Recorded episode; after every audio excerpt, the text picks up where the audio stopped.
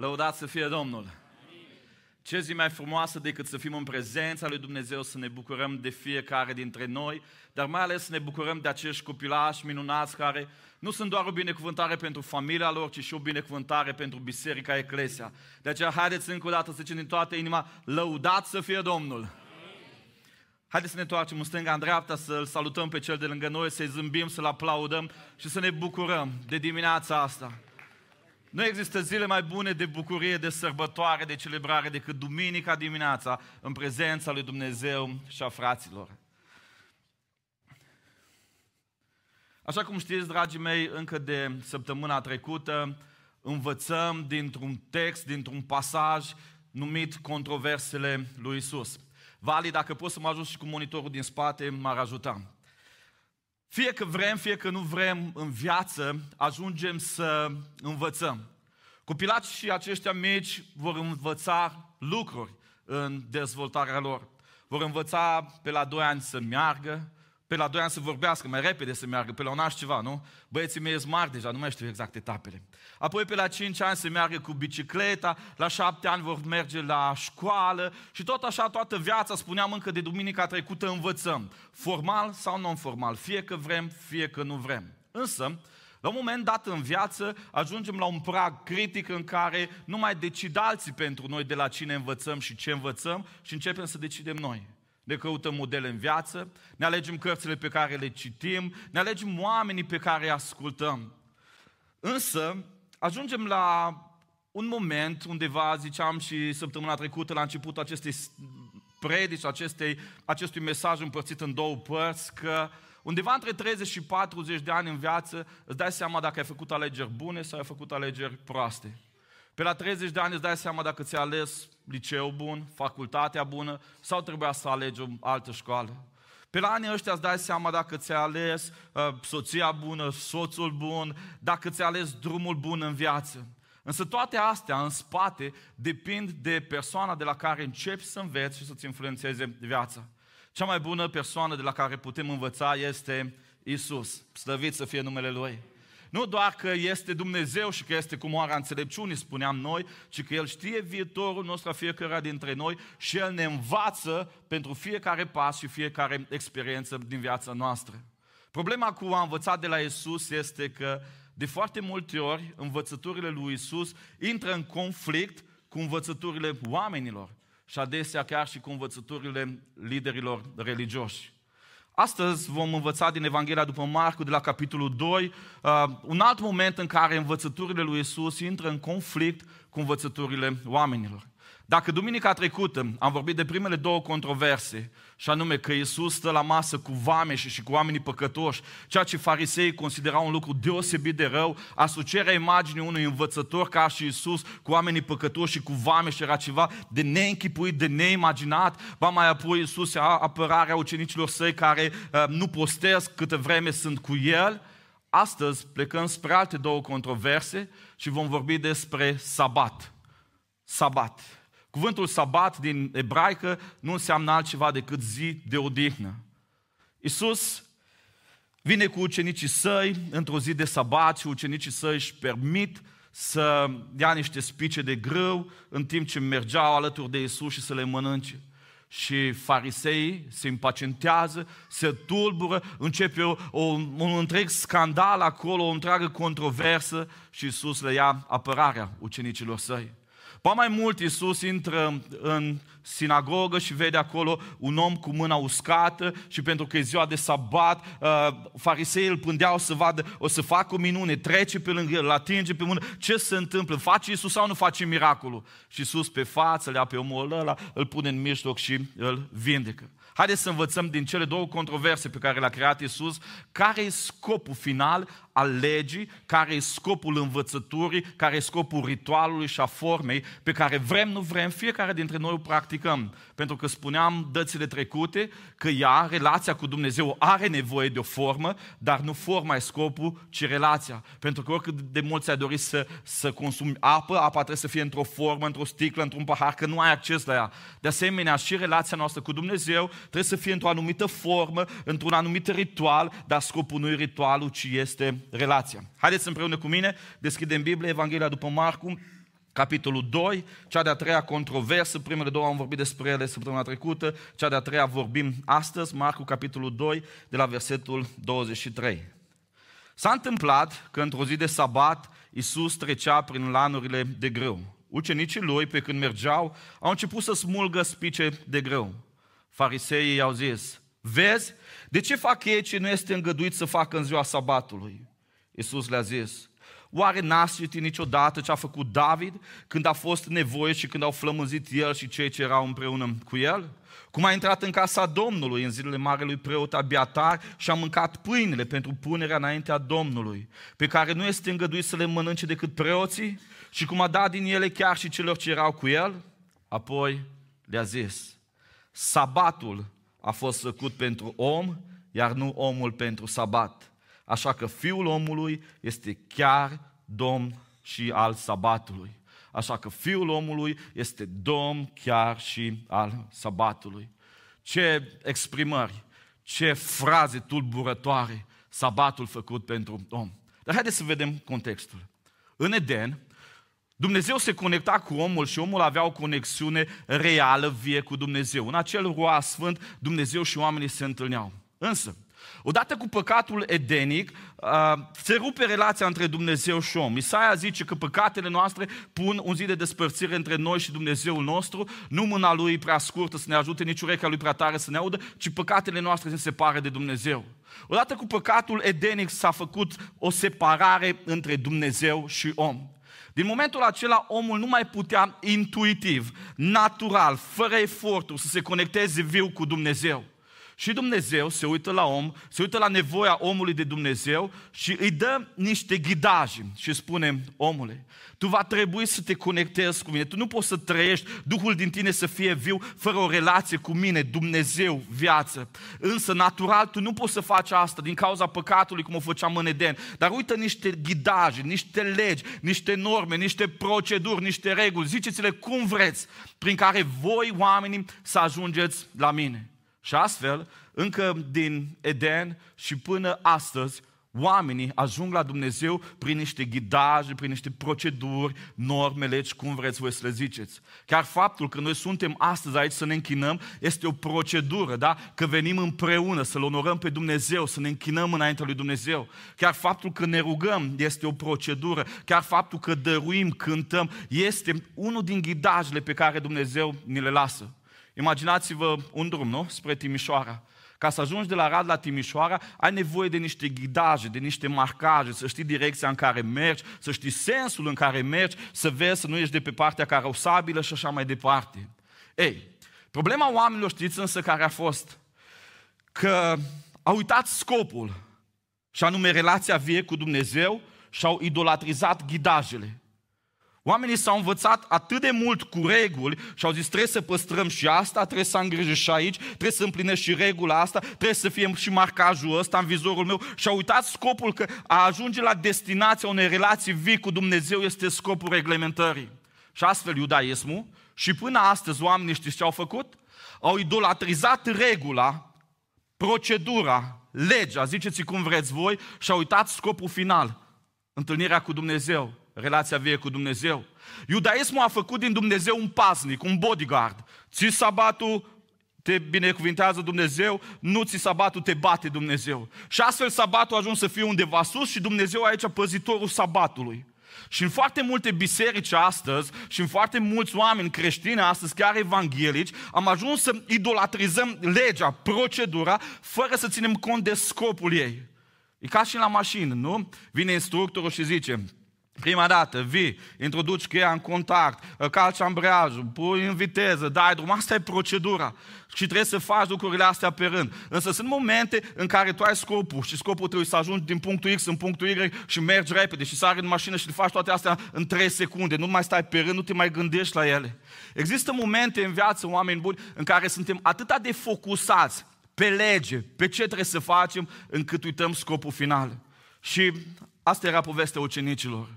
Ei aveau finalitatea, pentru că ei ucenicii erau cu Isus, care era Dumnezeu. Relația era vie, comunicau cu Dumnezeu. Dar fariseii se uită și zic, dar de ce nu respectă procedurile?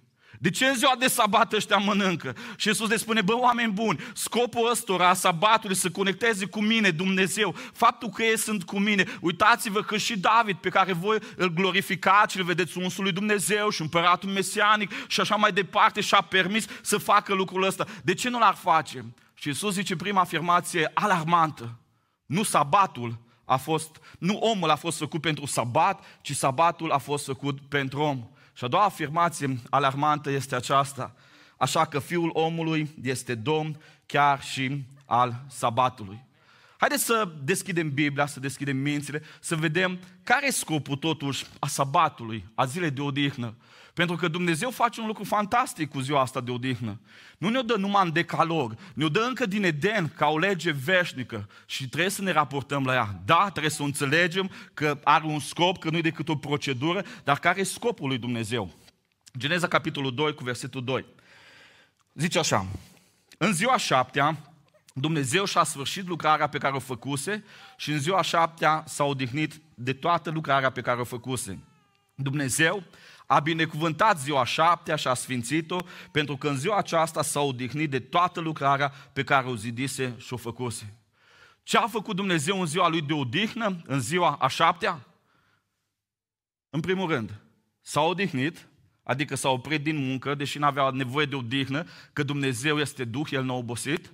În al doilea rând, a binecuvântat-o, da? S-a uitat cu recunoștință și a zis ce înseamnă binecuvântat. A vorbit de bine, nu? Ce treabă bună, toate sunt bune, excelent. Și apoi a sfințit-o, a pus-o deoparte. Și aici aș vrea să facem o paranteză și să vă spun un lucru hermeneutic care îl spun des în Eclesia.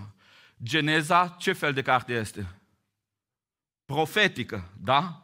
Geneza este o carte profetică. Moise n-a fost lângă Dumnezeu la creație. Hai să văd soarele, hai să văd luna, hai să văd toate celelalte. Nu.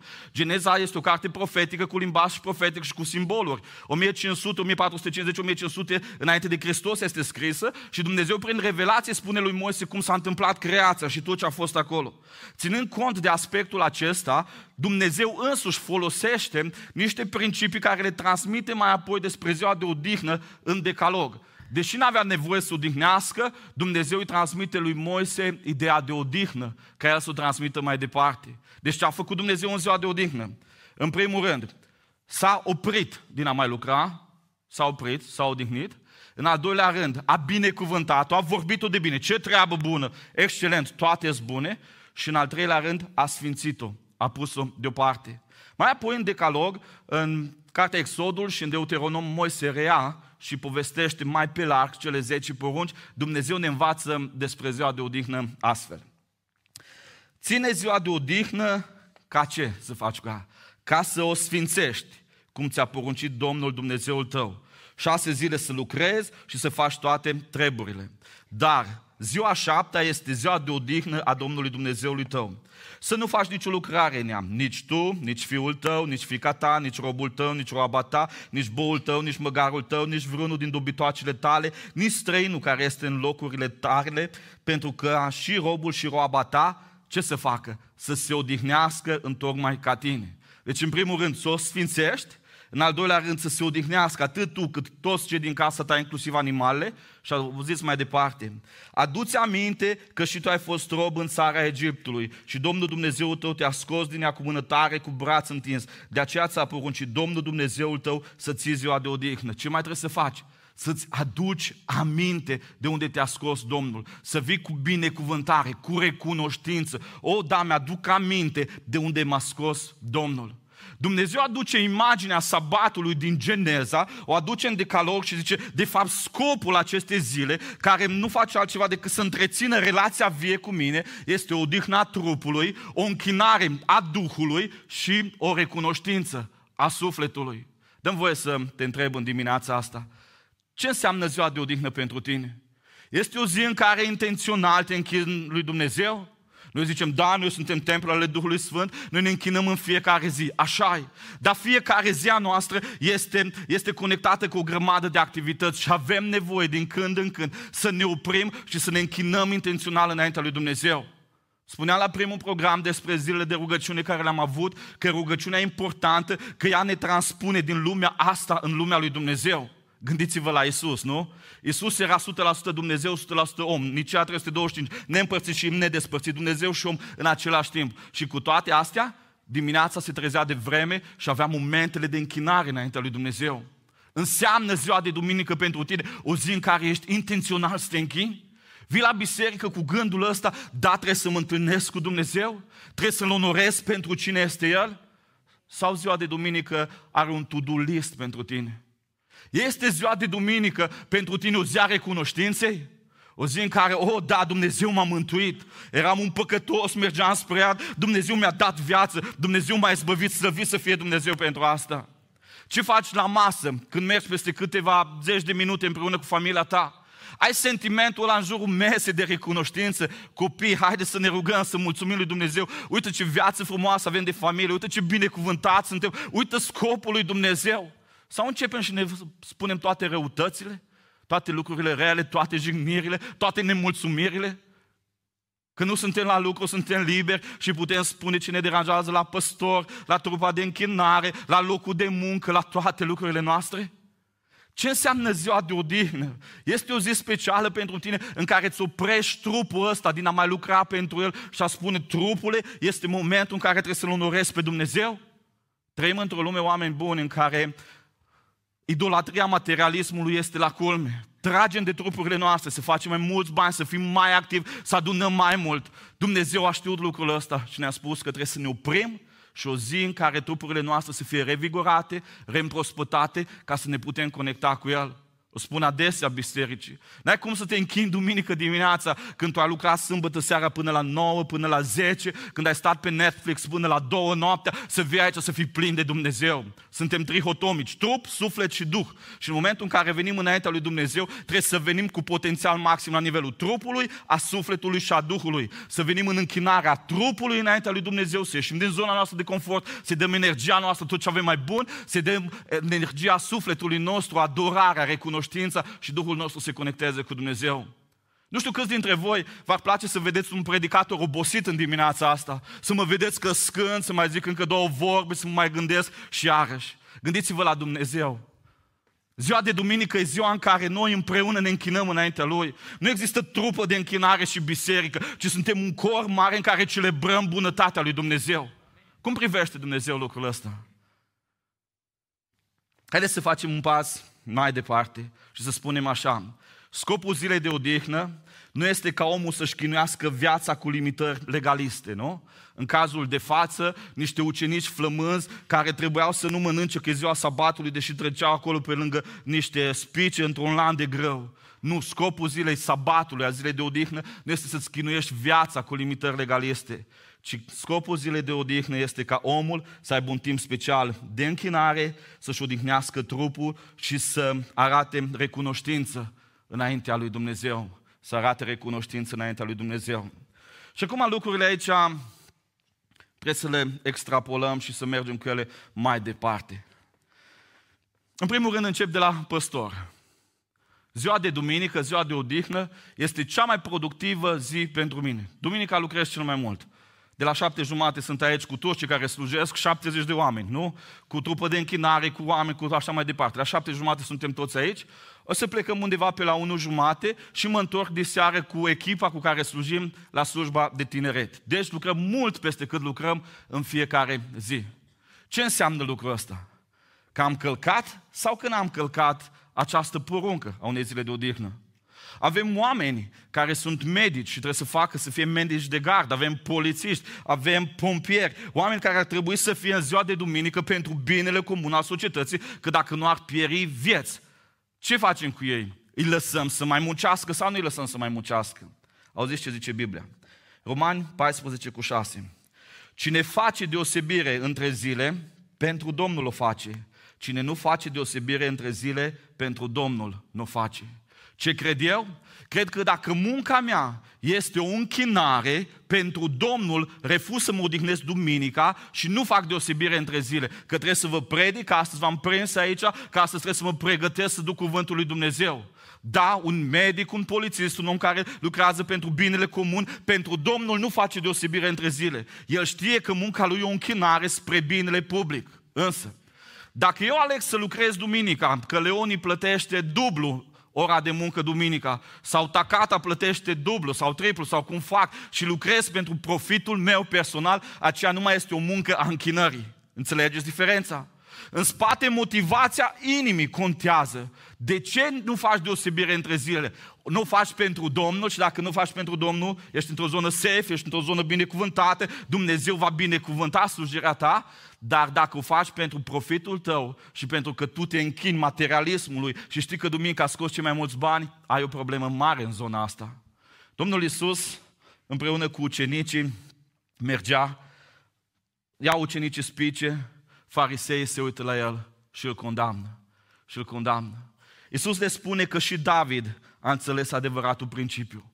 Cu atât mai mult în Noul Testament, cu atât mai mult când Hristos e Domnul Sabatului, noi va trebui să ducem principiul ăsta mai departe și să înțelegem scopul din spatele a tot ceea ce facem, a tot ceea ce facem. Dăm voie să îți mai pun încă o întrebare.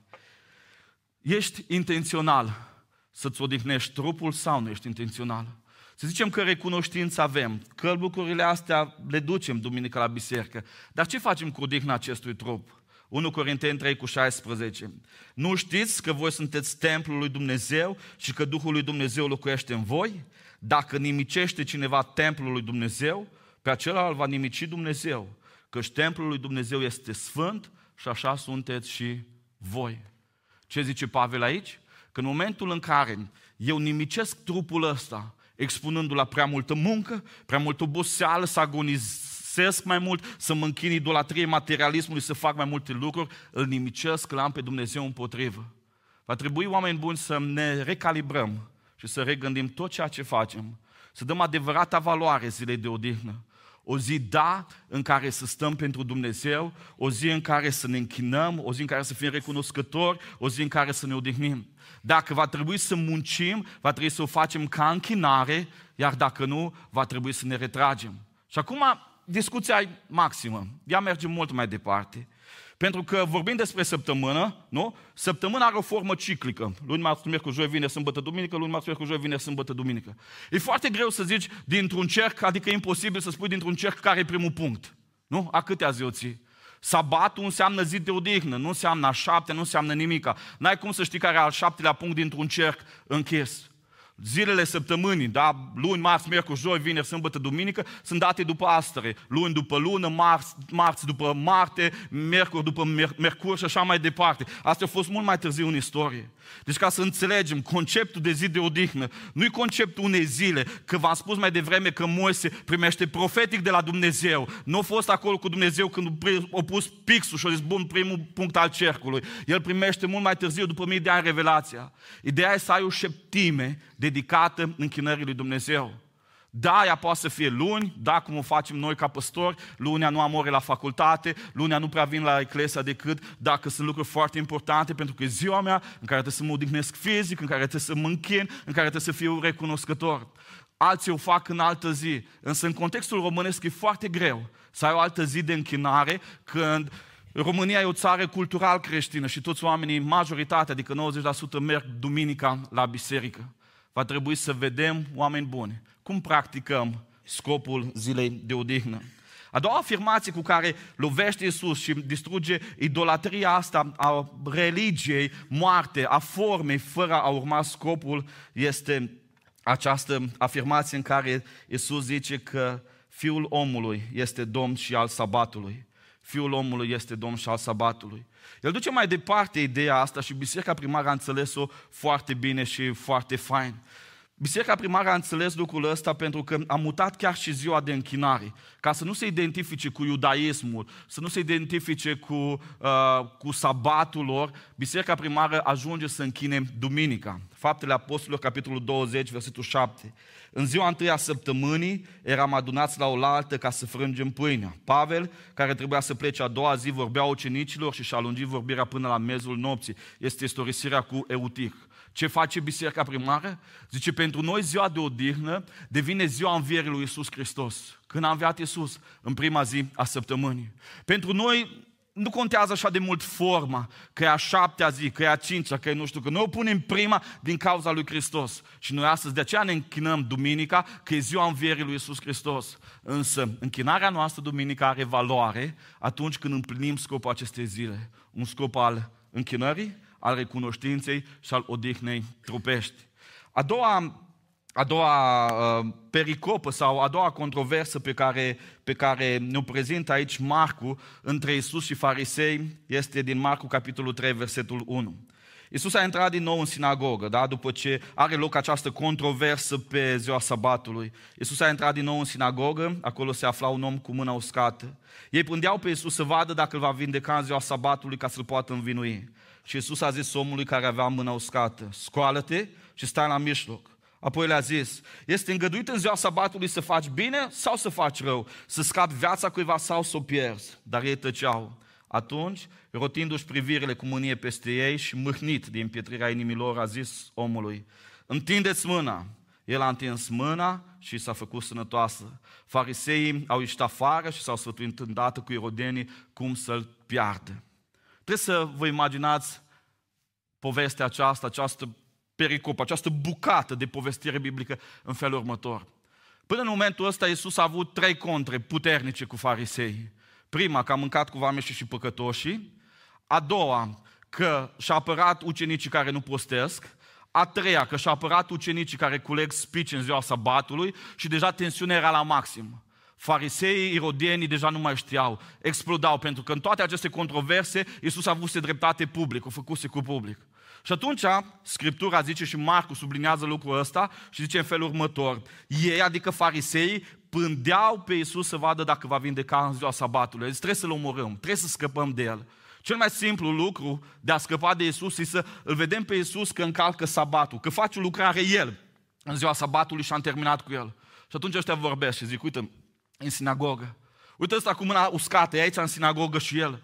Ne uităm toți, nu cumva să-L vindece, Poate se duce pe lângă el, poate îi atinge mâna și o vindecă, poate îl scoate afară, trebuie să fim pe față. Iisus știe că era Dumnezeu, știe gândirea lor și face un lucru ciudat. Întotdeauna Iisus a fost foarte discret când o vindecat. Știți cum făcea Iisus, nu? Vindeca pe unul și zicea, du-te și să nu mai spui nimănui. Aici e prima dată în Evanghelie în care Iisus face o vindecare fără să-i ceară nimeni lucrul ăsta și o face cu public, cu audiență, o demonstrație publică. Iisus merge și zice lui ăsta, du-te în față. Și ăsta slăbănogul stă cu mâna așa întinsă, da, stă între ei pe scenă, dacă vreți, fără să-i fi cerut nimeni să facă asta. Și Iisus începe și le ține o predică. Cum e în ziua sabatului? Să fac bine sau să fac rău? Ce mai bine în ziua sabatului? Să dau viață, să protejez viață sau să ucid, să iau viață?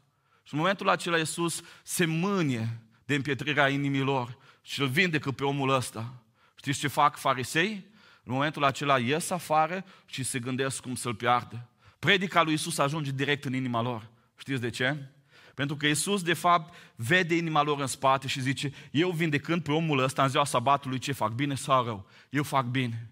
Voi, că în ziua asta de sabat mă vânați să mă omorâți și căutați un lucru la mine pentru care să mă condamnați la moarte, faceți bine sau rău? Protejați viața sau o pierdeți?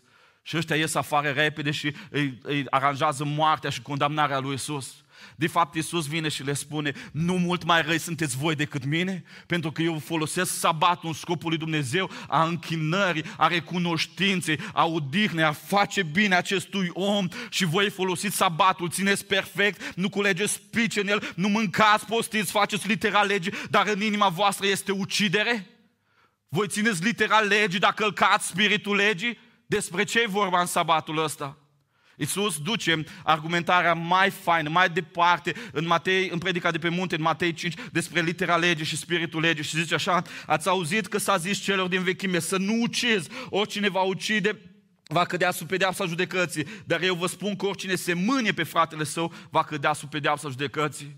Iisus vine și ce mai departe, pentru mine contează spiritul legii, nu litera legii, pentru că spiritul acestei legi, știți care e dragostea între frați și dragostea moare și atunci când ucizi pe fratele tău, dar și atunci când îl răști. Iisus duce mai departe spiritul legii și ce s-a zis să nu prea curvești, de eu vă spun că cine se uită să poftească, nu? Aș și păcătuit inima lui. De ce? Că porunca asta ucide spiritul legii. Care era spiritul aici? Fidelitatea. Fie că făceai faptul fizic, fie că în inima ta ai ucis spiritul legii.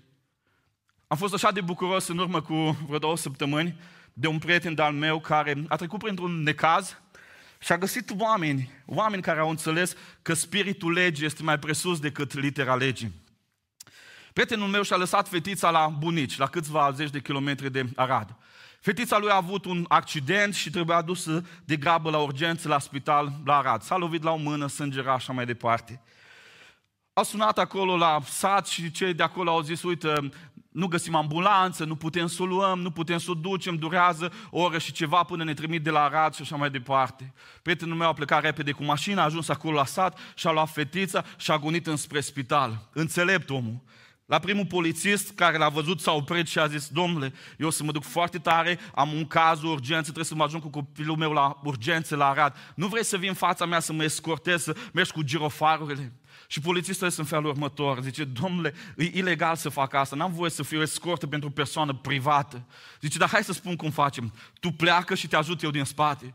A plecat prietenul meu și a venit glonț până la rad și polițistul în spate mergea cu girofarurile. De ce? Că omul ăsta a înțeles că poliția trebuie să protejeze viața. Și a zis, eu nu pot să te escortez să mă duc în fața ta, dar mă duc în spatele tău cu girofarurile și toată lumea să dă la o parte. Și a ajuns prietenul meu la spital și fetița e bună. Știți de ce? Că au fost oameni care înțeleg că spiritul legii de a proteja viața, de a face lucrurile, e mult mai important decât litera legii. E așa de mulți creștini astăzi rămân blocați în litera legii, rămân blocați că așa trebuie și zici ei în mintea lor că Dumnezeu într-o zi se va uita la noi dacă am făcut sau n-am făcut. Dumnezeu nu-i curios dacă am făcut sau n-am făcut, Dumnezeu e curios dacă am fost sau n-am fost. Pentru că toată legea asta, toată învățătura are ca scop să ne ducă spre o relație vie cu Dumnezeu. Și într-o zi vor fi unii care vor spune, dar n-am făcut asta, n-am făcut asta, n-am făcut. Și Iisus îi va spune, plecați de la mine că nu vă cunosc. Ce înseamnă viața ta cu Dumnezeu? Ai reușit să treci mai departe, să mergi spre relația vie sau încă ești blocat în formă? Dumnezeu nu ne-a chemat la o supunere ritualică față de învățături, ci la o împlinire a spiritului ei. Dumnezeu nu ne-a chemat să fim focusați că trebuie să facem asta, asta și viața noastră de credință să fie un to-do list cu tot ceea ce trebuie să facem, ci Dumnezeu ne-a lăsat toate lucrurile astea. Știți cum? Ni le-a lăsat ca un ghidaj spre o relație vie cu Dumnezeu, că în final asta contează. Dăm voie să te întreb în dimineața asta. A fost un moment în viața ta în care le-ai luat în serios pe Dumnezeu? A fost un moment în care ți-ai pus întrebarea clară de ce fac ceea ce fac? De ce vin la biserică? De ce mă rog? De ce cânt? De ce dau bani? Am ajuns în viață, pe la jumătatea vieții, le spuneam tinerilor, să fac ajutorul lui Dumnezeu 40 de ani în primăvară. Și nu mai vreau să fac lucruri care nu contează. Nu sunt mai curios de lucruri fără semnificație. Dacă altă dată vreau poate să mai demonstrez ceva, să mai fac ceva, acum nu mai sunt curios și adesea mă întreb, de ce fac ceea ce fac? De ce citesc în fiecare zi Biblia? De ce mă rog? De ce îmi dau energia? De ce îmi dau viața în anumite lucruri? De ce fac ceea ce fac? Eu cred că ăsta e primul pas atunci când îl iei în serios pe Dumnezeu. Să te întrebi clar, de ce faci ceea ce faci? Și asta îți va spune dacă încă ești blocat în formă sau încă ești în scop. Încă stai lângă ghidajele alea și zici, oh, eu bine, uite, sunt între liniile astea două, dar tu nu mai pășești, tu nu te miști, relația ta nu mai vie, nu mai mișcă mișcarea în viața ta, dar tu vii fiecare duminică, tu ții posturile, tu le faci toate, tu ești între limitele alea, toată lumea te vede un om moral, dar tu nu mai pășești. Asta înseamnă să stai blocat în formă. Dăm voie să te întrebi mai departe. Realizezi că Dumnezeu vede dincolo de litera legii, Realizez că Iisus, fiind cu ucenici, a zis, ce sabat vă trebuie vouă fariseilor? Că s-a împlinit scopul sabatului, eu sunt cu ei, relația aici, e o vreme a bucuriei, ei pot să facă, dacă David a făcut lucrul ăsta, eu sunt domnul sabatului. Sabatul nu trebuia decât să conducă, că legea nu e numai un drumător spre Hristos, dar când tu ai ajuns în Hristos, când ai ajuns la Hristos, de ce mai rămâi blocat în formă?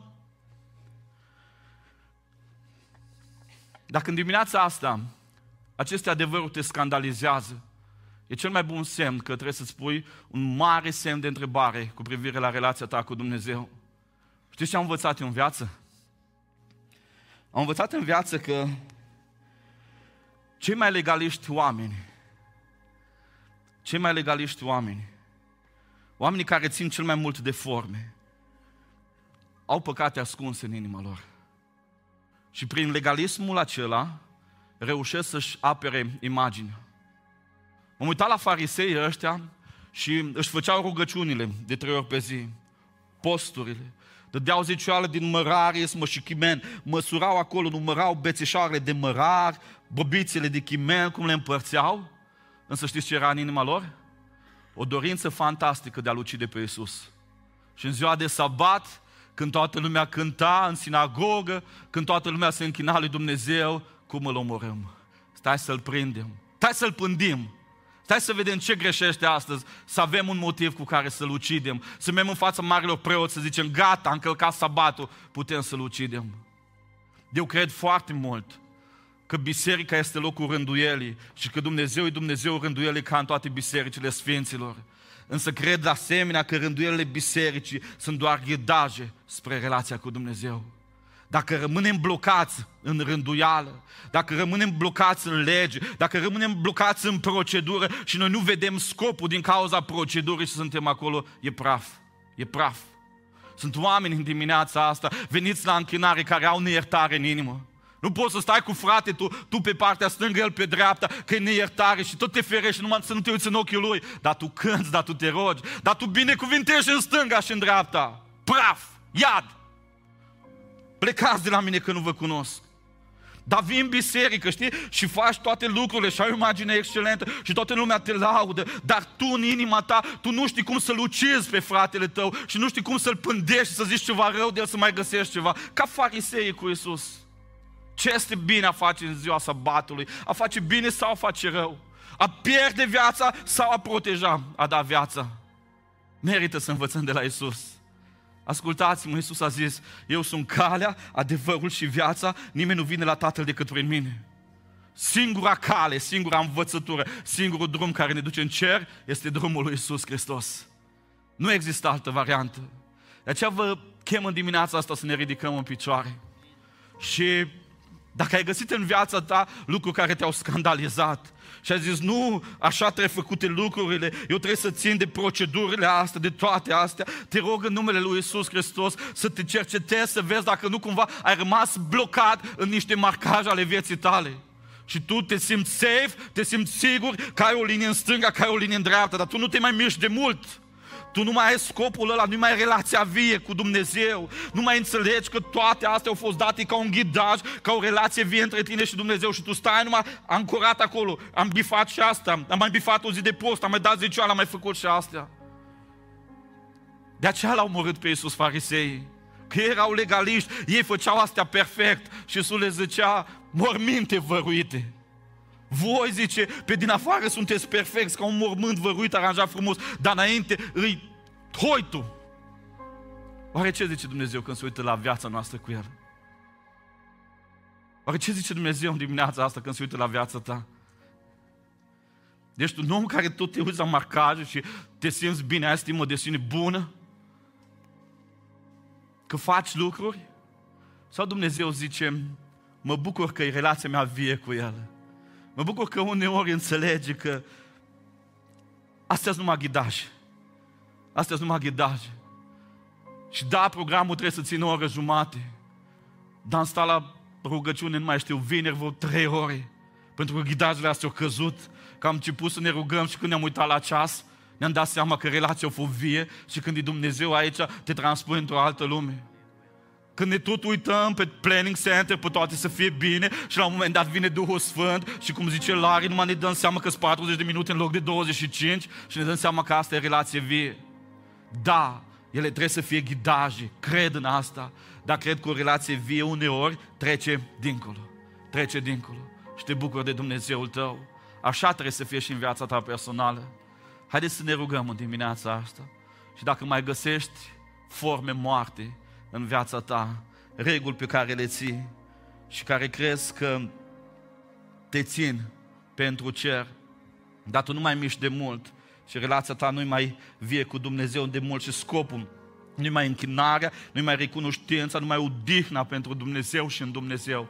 Spune în dimineața asta, vreau să reaprinzi focul acela sfânt în mine, Doamne. Vreau să trăiesc autentic cu Tine, Doamne. Pentru că într-o zi ceea ce contează va fi relația mea cu tine. Haideți să ne rugăm.